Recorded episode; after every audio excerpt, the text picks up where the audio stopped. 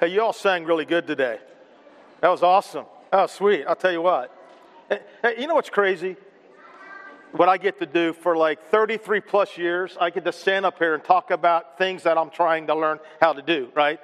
Uh, never think that I'm up here saying, hey, I've arrived and let me tell you all what I know and I'm doing. No, I am as screwed up as you are, right? And I'm struggling in this journey with Christ just like you are. And each week I get to share what I'm supposed to be doing as a Jesus follower with you. And it's an honor and a privilege to do that every week. And this morning we're in week three of our four week series on grace called Greater Than. Uh, the Bible says in Hebrews 12 15, see to it that no one misses the grace of God. And, and that's my prayer for us as a church. And, and that's my prayer for those of us in this room and those watching online that we do not miss the grace of God because if we miss the grace of God, then we miss the point of everything. And listen, here's the deal if we're not careful, uh, we can find ourselves replacing the grace of God with some kind of cheap substitute like religion. And again, we're not big on religion around here, uh, on rules and regulations that, that people think that somehow that'll help them earn God's favor or that can make them right with God but it doesn't work. Understand, brothers and sisters, we are completely dependent upon God's all amazing and all sufficient grace. Amen? Amen? And so in the series, we're focusing on, on the simple equation. You know, grace is greater than. And whatever you can put in that blank, grace is greater than. And in week one, we talked about that grace is greater than our sin. And I know what you would put in that blank. Uh, please share that sin with your neighbor. Take a few minutes to do that. Okay? Quiet. Listen, whatever it is, understand grace is greater than the failures that follow you, it's greater than the guilt that is eating you up, it's greater than the shame and regret that can crush you and weigh you down. And grace is greater than the power of sin that seeks to control and devour you. Grace is greater than the power of sin that seeks to control and devour you. Grace is greater than all of that. Brothers and sisters, do not miss out on the grace of God. Uh, like, don't be one of those Christians that, that has experienced God's grace, yet continue to live under fear and condemnation and guilt and shame. Maple Grove, it's November the 4th, 2023, and I bring you good news of great joy that is for all the people, November 5th. I wrote in my notes on the 4th, but the day's the 5th, tomorrow's the 6th, day after that is the 7th. I bring you good news of great joy that God wants to free you from all of that, from all the fear, from all the shame, from all the guilt, and from all the regret. Amen. He wants to remove it. And He wants to remove the power that sin has had over you. Week two, we talked about grace a little bit differently. And, and we talked about how it's not just about receiving grace, it's about giving grace. And, and that grace is only grace if it actually works both ways. Again, it's fun to talk about receiving grace, but it's hard and it's messy to talk about giving grace to the person who hurt you the most and who deserves it the least. But nevertheless, we learn that grace is greater than our hurts. And our sin will never be asked to forgive more than God has already forgiven us. Amen? And, and, and listen, here's the deal it's only when you and I extend grace to someone who hurt us and doesn't deserve it that we really begin to experience the fullness of God's grace. It's only when you and I extend grace to someone who hurt us and doesn't deserve us that we really begin to experience the fullness of God's grace. Get it? Good. And again, I don't want any of us to miss out on the truth that grace is greater than our sin, our failures, and our mistakes. That grace is greater than our hurt. And the truth we'll talk about today that grace is greater than our weaknesses. Got any? Let's pray. Father, we humbly come into your presence this morning. There is no one like you, there is no one who compares to you. Your love for us is undying and unrelenting. Your word is true. And God, I pray that your truth rains down on this place today. I pray that we'll realize that grace is greater than. In Jesus' name, amen. Okay, let's do this. Our text will be from 2 Corinthians chapter 11 and chapter 12. You may want to turn there or whatever you call on our apps there. And here, here's what's going on in this section of Scripture. Uh, Paul is challenging the church in Corinth not to celebrate their strength and accomplishments, but to celebrate their weaknesses. Why? Because weakness gives space for God's grace to show up. Because weakness is the place where God's power is most visibly demonstrated. Now, what you need to understand about Corinth is that it was a destination city. It was a place that you went to, like Chicago, LA, or New York City. It was where you went to experience culture. It was a place of pleasure, of power, of influence, and extravagant buildings. Uh, sometimes you even still hear the phrase today, the, the Corinthian style. And, and what that is, is this architectural style marked by large columns that demonstrate power and prestige. If you go to Google Images and you say Corinthian style, that's going to show up. And listen, that's exactly what this city was like. I understand the Corinthians placed a lot of value on things like strength and education and accomplishment and power.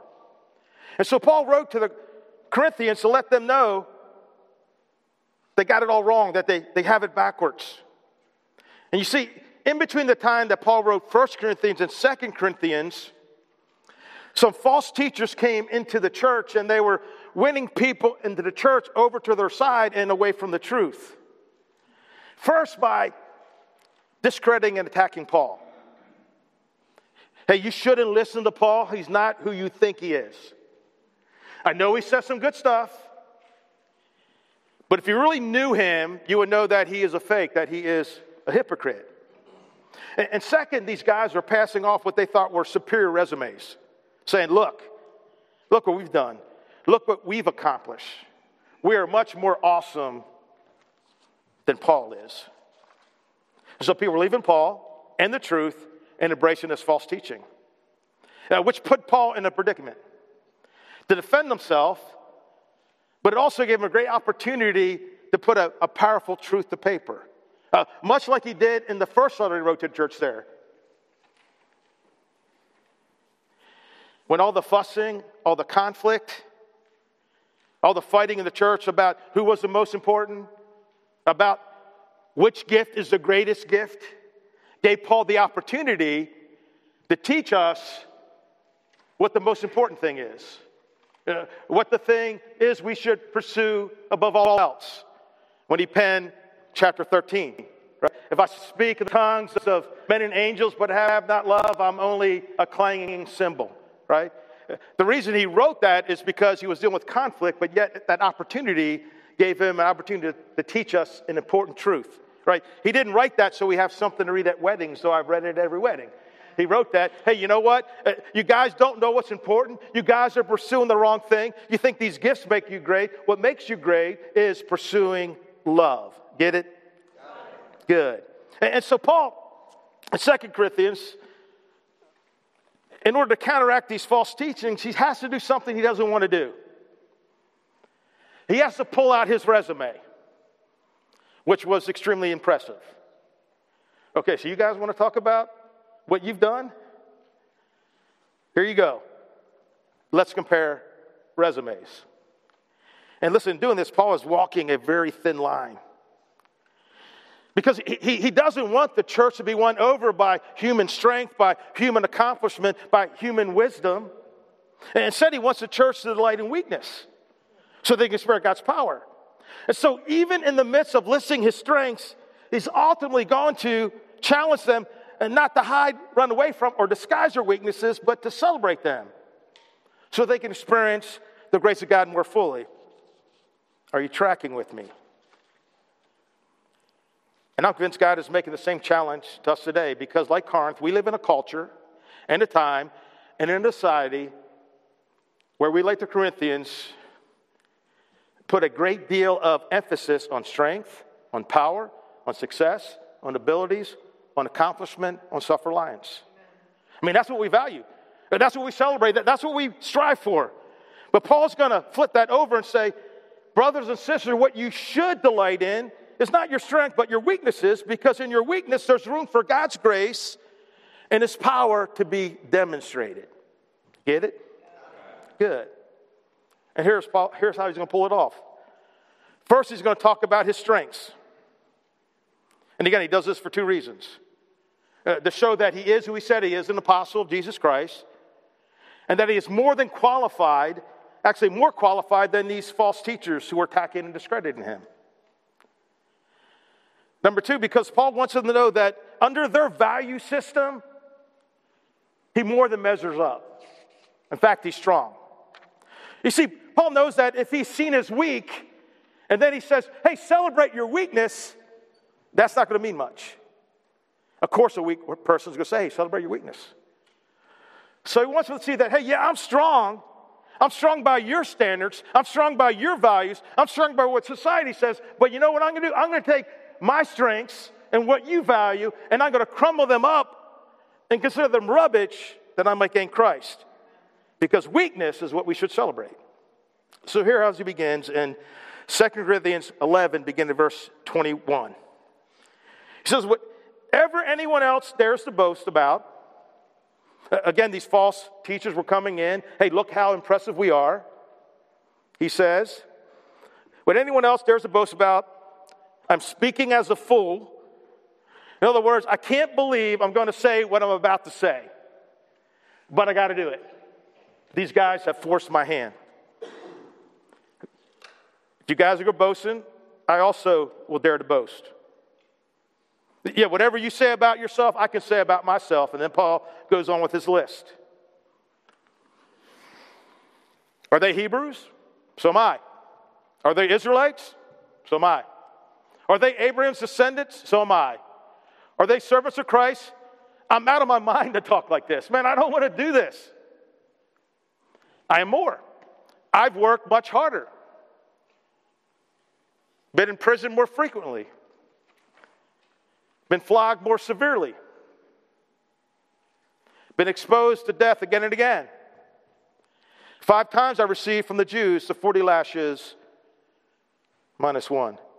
I'm going to pause there just for a second. A, a thought came to thoughts come to me. Not every thought of mine should be shared. Uh, but a thought came to me this week, and, and I put it on Facebook. And, and it was basically this question Is your version of Christianity worth dying for? I mean, is it? Is it, my, it was to Paul, right? He said, I'm going to die for that. Sometimes I think the American version of Christianity, sometimes is not even worth walking to a building for, right? So, is your version of Christianity the saving of lost men and women from eternity separated from God to help broken people be put back together again? Is that worth dying for? And throughout the centuries, millions and millions of believers have said, Yeah, it is. Yeah, it is. Yeah, it is. Okay, I'll continue. Unpause. This is crazy. Again, he was flogged 39 times with a whip, ripping his back open. I mean, that would hurt one time, let alone five times, 39 times. Three times I was beaten with rods. Once I was pelted with stones. Three times I was shipwrecked. I spent a night and a day in the open sea. I've been constantly on the move. I've been in danger from rivers, in danger from bandits, in danger from my fellow Jews, in danger from Gentiles, in danger in the city, in danger in the country, in danger at sea, in danger from false believers. I've labored and toiled and have often gone without sleep. I've known hunger and thirst and have often gone without food. I've been cold and I've been naked. Besides everything else, I face daily the pressure of my concern for all the churches. Who is weak and I don't feel weak? Who is led into sin and I do not inwardly burn? If I must boast, I will boast about the things that show my weakness. And then he continues the same line of reasonings in chapter 12. This boasting will do me no good, but I, but I must go on. I will luckily tell about visions and revelations from the Lord. I, I, I was caught up into the third heaven 14 years ago. Remember, we talked about this before. The first heaven is the atmosphere where the birds fly, the second heaven is where the stars are, the third heaven is the dwelling place of God. And it's not some place out there beyond the stars, but it's another dimension than in our current finite three dimensional state that we can't see, right? It's the boat of God. And Paul said, Hey, 14 years ago, I was called up there. And he goes, Whether I was in my body or out of my body, I don't know. Only God knows. Yes, only God knows whether I was in my body or outside my body. Now, I believe this actually happened in, in, in Lystra. We read about in Acts chapter 14. He, he's drug outside the city and stoned, and everybody thought he was dead. I think, think that he actually was dead, and this is when this happened. Can't prove it. Doesn't matter if I can or can't, right? He was called up there. But I do know that I was called up to paradise and heard things so astounding that they cannot be expressed in words. Things no human is allowed to tell. That experience is worth boasting about. And, and, and, let me tell you something a little moment of transparency. If by chance I was caught up into third heaven, you'll be hearing about it next Sunday. Like it's going to be the title of my sermon How I Was Caught Up into the Third Heaven. I mean, I would be Instagramming, Facebooking, and tweeting like a madman. Hashtag, guess where I went? Hashtag, I saw heaven. I, I might even write a book and call it Heaven is for Real How I Went to Heaven and You Didn't. and I would find a way to work it in every conversation. Oh, Georgia won the football game last night. Did you know what's called the third heaven? Right? I mean, every conversation, I thought that, but that was not how Paul responded. I'm just being honest. I probably would. That experience is worth boasting about, but I'm not going to do it. I'll boast only about my weaknesses. If I wanted to boast, I would be no fool in doing so because I'd be telling the truth, but I won't do it because I don't want anyone to give me credit beyond what they can see. Oh, that's so good. I don't want anyone to give me credit beyond what they can see in my life or hear in my message. Hear that, preacher. Even though I've received such wonderful revelations from God. 14 years. And this is the first time he's mentioned it. Just in passing. He only mentions it to tell us, I'm not going to tell you anything about it. I mean, how does Paul normally introduce himself in his letters? Not a uh, Paul, an apostle, called up into the, fourth, into the third heaven by God, chosen by God among all the humans on earth to bring the gospel to the no. Usually, as he does in Romans 1 1, Paul, a slave of Christ. Now, slave is known, well, not for his resume, right? That's why they're slave, and not for their heritage. That's why they're a slave. A slave is known primarily for one thing the master that they serve. So Paul's approach to life and himself was hey, all you really know, need to know about me is that I'm a slave of Christ. Nothing else really matters. However, acknowledge that he has a, a pretty impressive resume. He was educated in an impressive school. He has the right credentials. And so it would be easy for Paul to be proud, to put his confidence in his strength. And so He's going to talk about the fact that God allowed him to have a thorn in the flesh, a weakness, so that he would depend on him. Now, there's a lot of speculation what this weakness, this thorn was. We'll talk about some of those ideas in a minute. But listen, whatever it is, it was pretty significant because three times Paul hit his knees, weeping and begging God, God, please take it away. Take it away. And God didn't. I don't know what it is for you, but I'm fairly confident that you can identify with Paul. I mean, there's this weakness, this, this significant, debilitating thing that you have begged God to change. You beg God to heal, you beg God to take it away, and it just hasn't happened. Max Lucado writes the following A thorn in the flesh, such vivid imagery. A sharp end of a thorn pierced the soft skin of life and lodges beneath the surface. Every step a reminder of the thorn in the flesh, the cancer in the body, the sorrow in the heart, the child in the rehab center, the red ink on the ledger, the felony of the record, the tears in the middle of the night. Take it away, you pleaded, not once, twice, or even three times. You've outprayed Paul. He prayed a sprint, you prayed the Boston Marathon, and you hit the wall at mile 19. The wound radiates the pain, and you see no tweezers coming down from heaven to help you. I was given a thorn in my flesh, a messenger from Satan to torment me and keep me from becoming proud. Three times I begged the Lord to take it away. Notice the Lord, I mean, Peter, excuse me, Paul recognized that it's from Satan, and he also acknowledges that God could take it away if he wanted to. So it's from Satan, but God allows it. Listen, that's both a biblical and a helpful view for us when we experience the different kinds of thorns this life impales us with. Satan sends it, God can remove it, but sometimes he doesn't.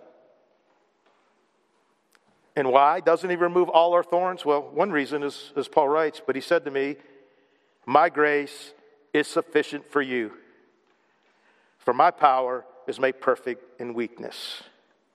My grace is sufficient. Someone say sufficient. sufficient. Have you ever felt insufficient in the face of your weaknesses? My grace is sufficient for my power the Greek word dunamis, where we get the English word dynamite, for my power is made perfect. That word means to bring something to its fulfillment, its goal, its purpose, its aim, its end. For my power is made perfect in weakness. And I really love where Paul takes us next. I mean, he finally, it took three times, but he finally gets it. He's like, okay, if, that's how this weakness thing works, if, it, if my weakness perfects your power in me and unleashes your all sufficient grace, then I'm glad to boast about my weaknesses so the power of Christ can work through me. That's why I take pleasure in my weaknesses and in insults and hardships and persecution and troubles that I suffer for Christ. For when I am weak, then I am strong. I'm glad I take pleasure in my weakness. My line is for when I am weak, your line is then I am strong, right? And I want you to think about some of your weaknesses, right? For when I am weak, that doesn't count. That was spring training, all right? Uh, this is opening day, all right? For when I am weak, hit the then a little bit harder, okay?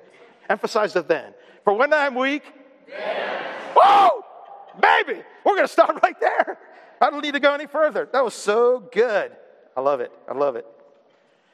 Paul's like, yeah, I used to plead for God to take it away. Take away the thorn. I don't ask him to do that anymore. Because I now understand that that weakness, that that thorn, I would have done anything to get rid of. And those insults and hardships and persecutions, I would have done anything to have never experienced. I realized that's where I experienced God's grace most powerfully. I realize that's where God's power works best. And if that's when God's power works best, if that's where God's power is made perfect in me, if that's where God unleashes His amazing grace, then I'm going to celebrate my weaknesses. Powerful, inspiring stuff, but that's hard for us to do, right? I mean, we don't like celebrating our weaknesses, do we?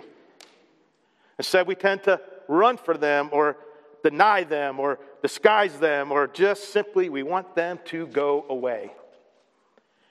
But Paul says, hey, take pleasure in that weakness.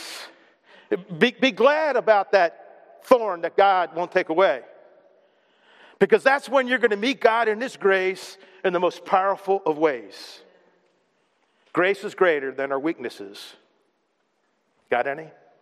What I want to do in the next few minutes to help us get a, a better grasp on what God is trying to teach us here through Paul is to expand the equation, grace is greater than our weaknesses, like we did when we expanded the equation, grace is greater than our hurts. When we said that grace is greater than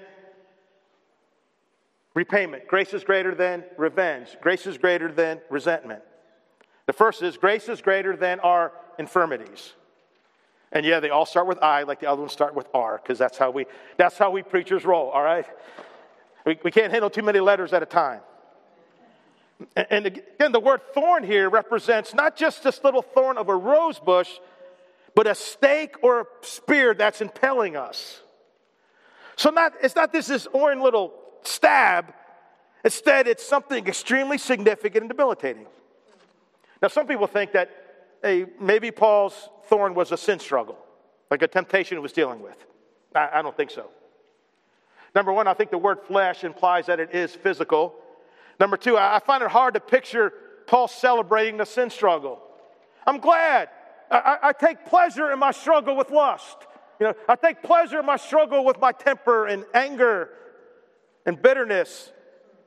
And that's sexual sin. No, I don't think so. So I think it's some kind of physical infirmity. So some think he had migraine headaches because you know, he's in the east coast of the Mediterranean where malaria is, and maybe he had a bout with malaria. Some think it's his eyes. Maybe as a result of, remember the road to Damascus? He was blinded for three days, had scales over his eyes. And, and he says in Galatians 6, verse 1, as he, as he closes the letter, he says, See what large letters I use to write to you with my own hand. So he had to use large letters because his eyes. Uh, some think he may have had epilepsy. See, one of the pagan ideas at the time was that if someone that, that if someone had a, a, was possessed with a demon, they would. If someone had ah, amen. we got nice coffee cups for you. Commercial break. That was intended. Now, that, that, one of the ideas that if you have epilepsy, you may have had a demon. And what they would do, if they thought you had a demon, they would spit on you, right? Common practice. Well, in Galatians 4:14, there's a Greek word that means spit, and Paul is thanking the Galatians for not spitting on him. Kind of weird. Maybe he had leprosy. Bottom line, guess what? We don't know. But we do know it's significant. And we also know that after his first missionary journey, he had a doctor traveling with him by the name of Luke. A lot of different ideas. We just don't know. He didn't get specific. I think for a couple of reasons. Number one, for the same reason he didn't talk about going up to the third heaven. He didn't want it to be about him.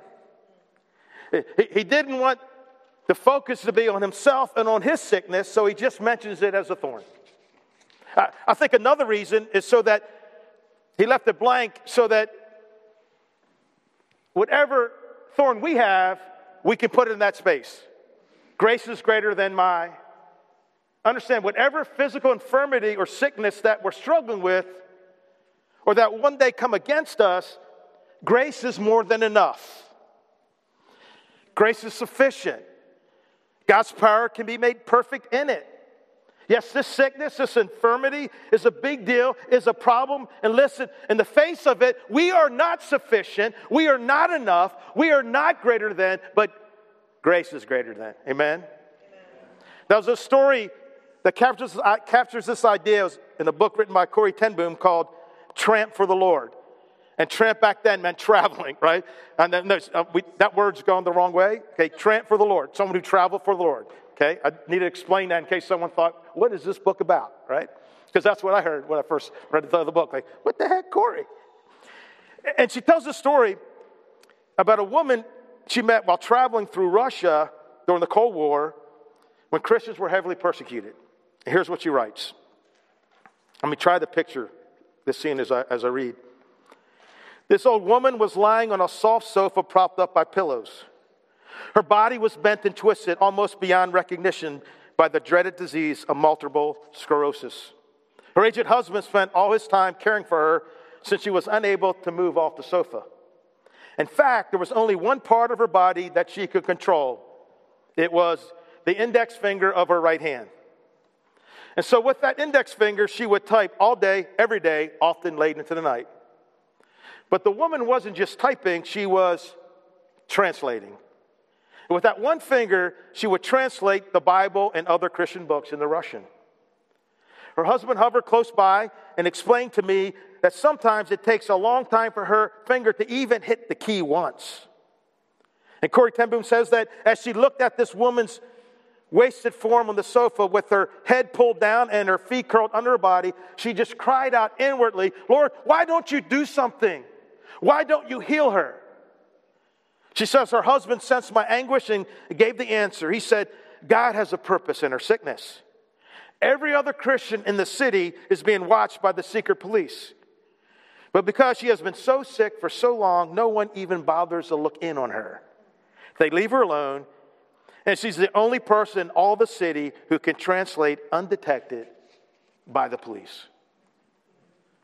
Now, if we saw that woman, we might not be impressed by her strength.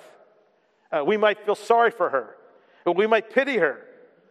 But, but isn't it interesting that the, the one thing that seems to be destroying her, uh, the one thing that she would most likely want to change, the one thorn she would like to have removed, is the very thing that God used most powerfully? Understand, His grace came into that space, and His grace was sufficient. His power was made perfect in that weakness and was brought to its purpose, fulfillment, and end. And she made a difference. Grace is greater than our infirmities. It's true. It's true. I've seen it, and so have many of you.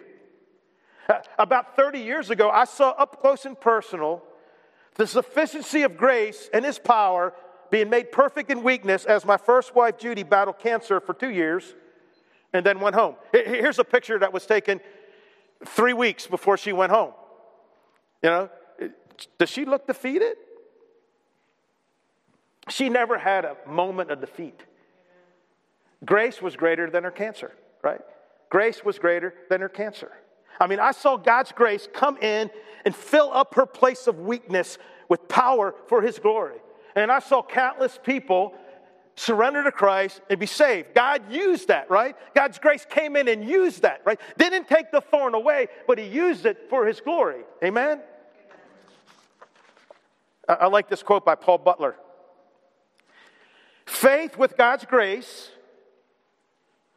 Someone say, faith with God's grace, God's grace. produces divine power and victory in what the world calls weakness and defeat. Amen. Amen. Right? Next, grace is greater than our inabilities. Now, usually when we hear the word weakness, we associate with our talents or abilities. Have you ever been on a job interview that asks that question you hate? So tell me, what are some of your weaknesses? And you do not want to tell them the truth because they won't hire you. So you try to come up with something that sounds like a weakness, but it's really a strength. So you th- say things like, you know, I'm a very driven person. It's my weakness. It's kind of a struggle that I have. I mean, if I see something that needs to get done, I just got to do it. I'm trying to work through it. But, but if you hire me, I will do my best to keep it at bay, right? It's just this weakness that I have, right? Yeah, sure. They're probably not going to hire you. but that's sort of what we do, right? We disguise our weakness and we announce our strengths. We don't want people to know that we're struggling. Years ago, a book came out, maybe you heard of it. It did kind of well, business book called Strength Finder, where you would look and find, hey, here's what my strengths are. I think Paul would recommend a different book by a different title. He would recommend Weakness Finder, where you identify your weaknesses, where you look at areas of your life and say, where you're weak, where you don't have what it takes, where you lack the ability, and you say, that's a weakness. And that means God has an opportunity to show up in that place and really demonstrate his power. So Paul is like, instead of celebrating my strengths, I'm going to celebrate my weaknesses because it's where God's grace is going to meet me in the most dramatic way. No, I'm not going to run away from my weaknesses. I'm not going to hide them. I'm not going to disguise them. I'm going to embrace them because that's where I know God's grace and power are experienced fully. And that, that's hard to do, right? It goes against, you know, what most of us instinctively do. Uh, now, now, being a simple person, one of my favorite verses is Acts 4:13. I know you've heard it before. The Pharisees, religious leaders, got Peter and John standing before them. It says, when they saw the courage of Peter and John and realized they were unschooled, ordinary men, they were astonished and took note that these men had been with Jesus. Uh, What astonished the leaders that these guys were so ordinary? I understand, it was their ordinariness that make them so impactful. It was because they were ordinary that God's power stood out. Uh, no, they didn't have the right credentials. They, they, didn't have the right resume. They didn't have the right abilities and talents and strengths. But look what they're doing. Again, it was the ordinariness, not their weakness, that made them all, more, all the more powerful. Which, by the way, is the theme we see throughout all the scripture, right? God's power being made perfect in the lives of ordinary weak people. I mean, you have Joseph, a slave and a prisoner, saving God's people from genocide, becoming the second most powerful man in Egypt. You have Moses, an 80 year old fugitive who didn't speak very well, walking into the throne room of the greatest power in the land and demanding that he let God's people go. You have an inexperienced, fearful guy by the name of Gideon taking on an army of 135,000 men with 300 people armed with torches and clay pots. You have a shepherd boy named David stepping into the valley to face a, a giant with nothing more than a sling and a stone. You have an orphan girl named Esther who becomes queen and saved God's people from genocide. You have a poor teenager named Mary and a blue collar worker named Joseph becoming the parents of God the Son.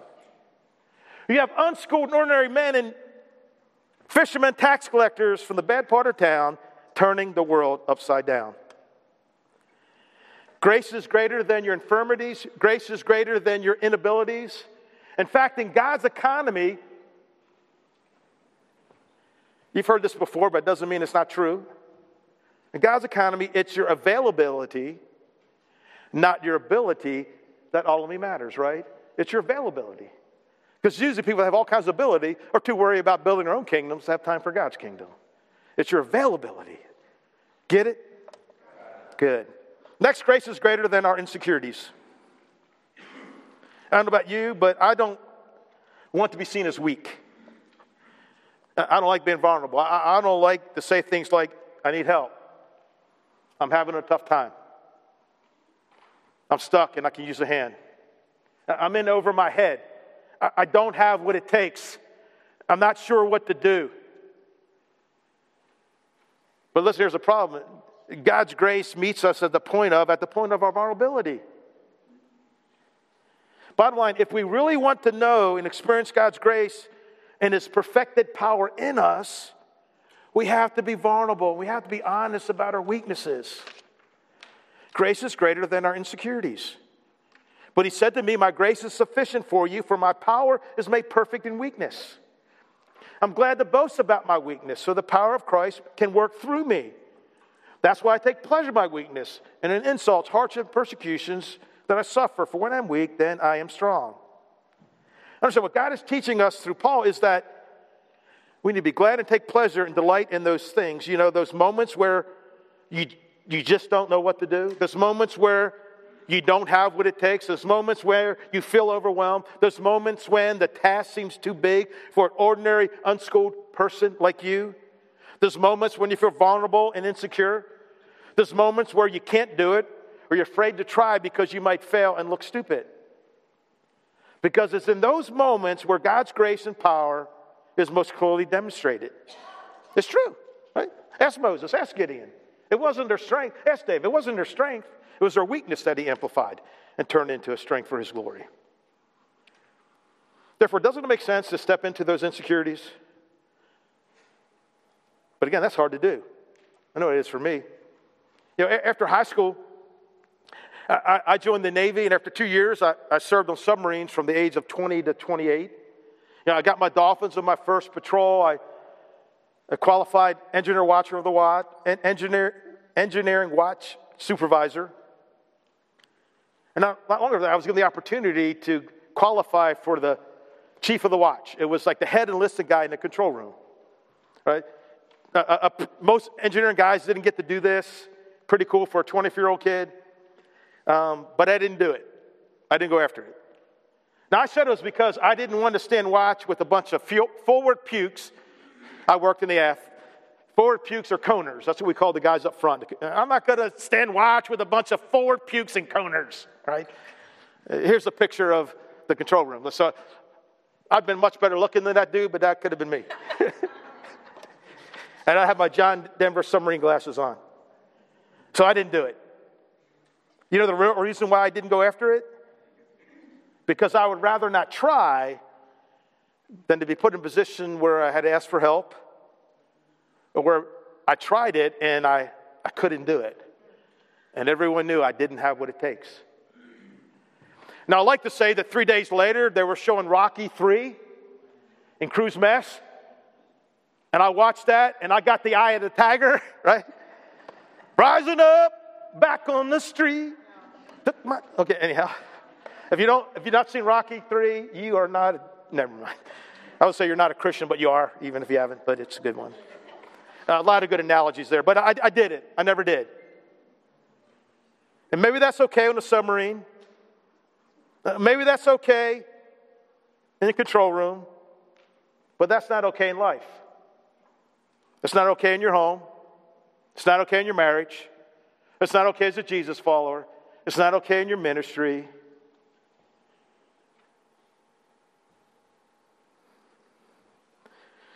I'm saying it's not okay to say, well, look, I don't know what's going to happen. I don't know if I can do it. So I'm not even going to try. I'm going to stay on the bench. I'm going to keep standing on the sidelines because I'd rather not try than fail. And you know, I, I can't help but wonder how many times we've done that. How many times we missed out on God's grace and power being perfected in us? I wonder how many times we've, and this we've definitely includes Steve. We miss out on God's grace and power being perfected in our lives, not because we were not strong, but because we were too proud to be weak.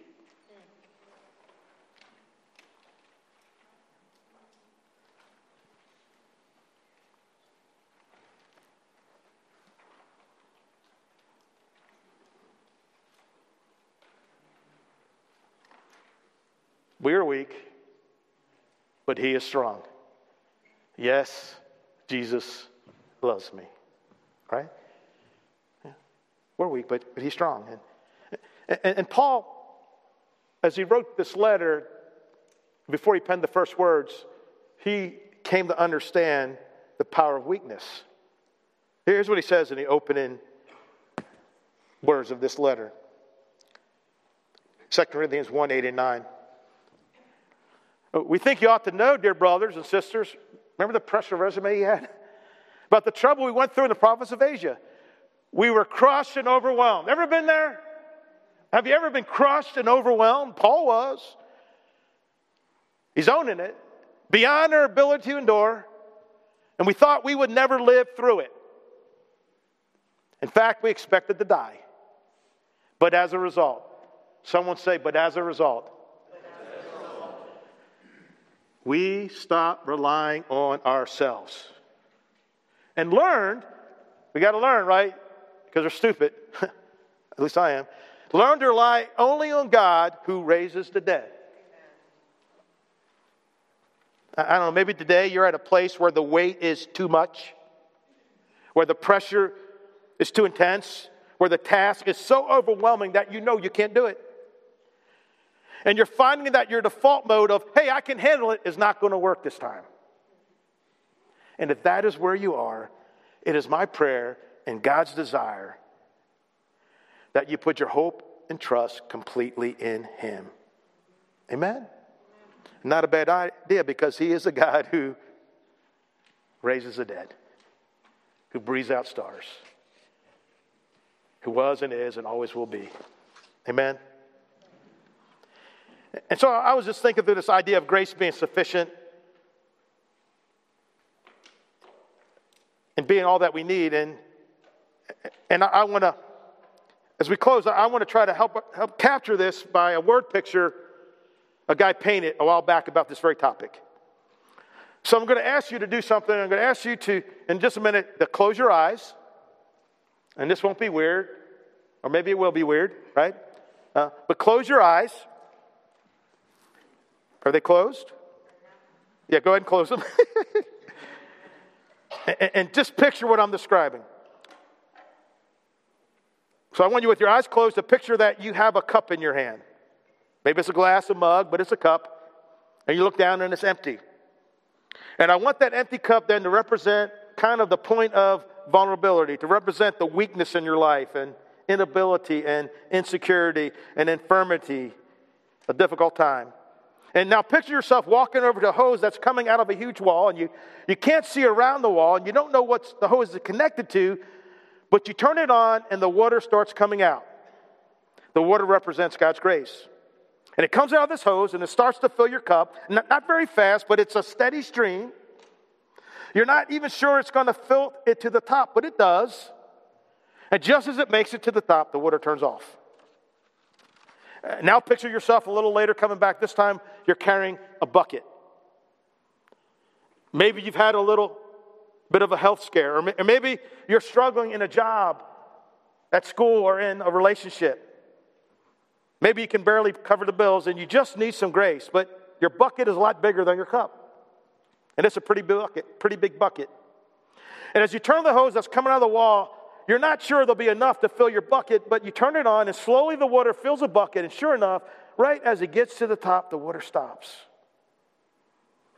Now picture yourself sometime later, you come back with a, a wheelbarrow. And you need a lot of grace this time because you've lost your job and with it your confidence. Your marriage is in pretty rough shape and you feel overwhelmed. Your children are going through some serious stuff and left you exhausted. Bottom line, you're going through tough times and you're not sure how long you can tread water and you need some grace. So you grab the hose and you turn the water on again and it slowly begins to fill up the wheelbarrow. But you're pretty sure it's not going to be able to do it because it's a big one. Sure enough, as it reaches the top, the water turns off. And, one more. You come back again. This time you're driving a semi truck and it's connected to a massive tractor trailer that's pulling a water tank and it's completely empty. And you know there won't be enough water to fill this tank. You know that, but you'll, you'll take what you can get. You found out that the cancer is terminal. You found out the company you sacrificed everything for is going under.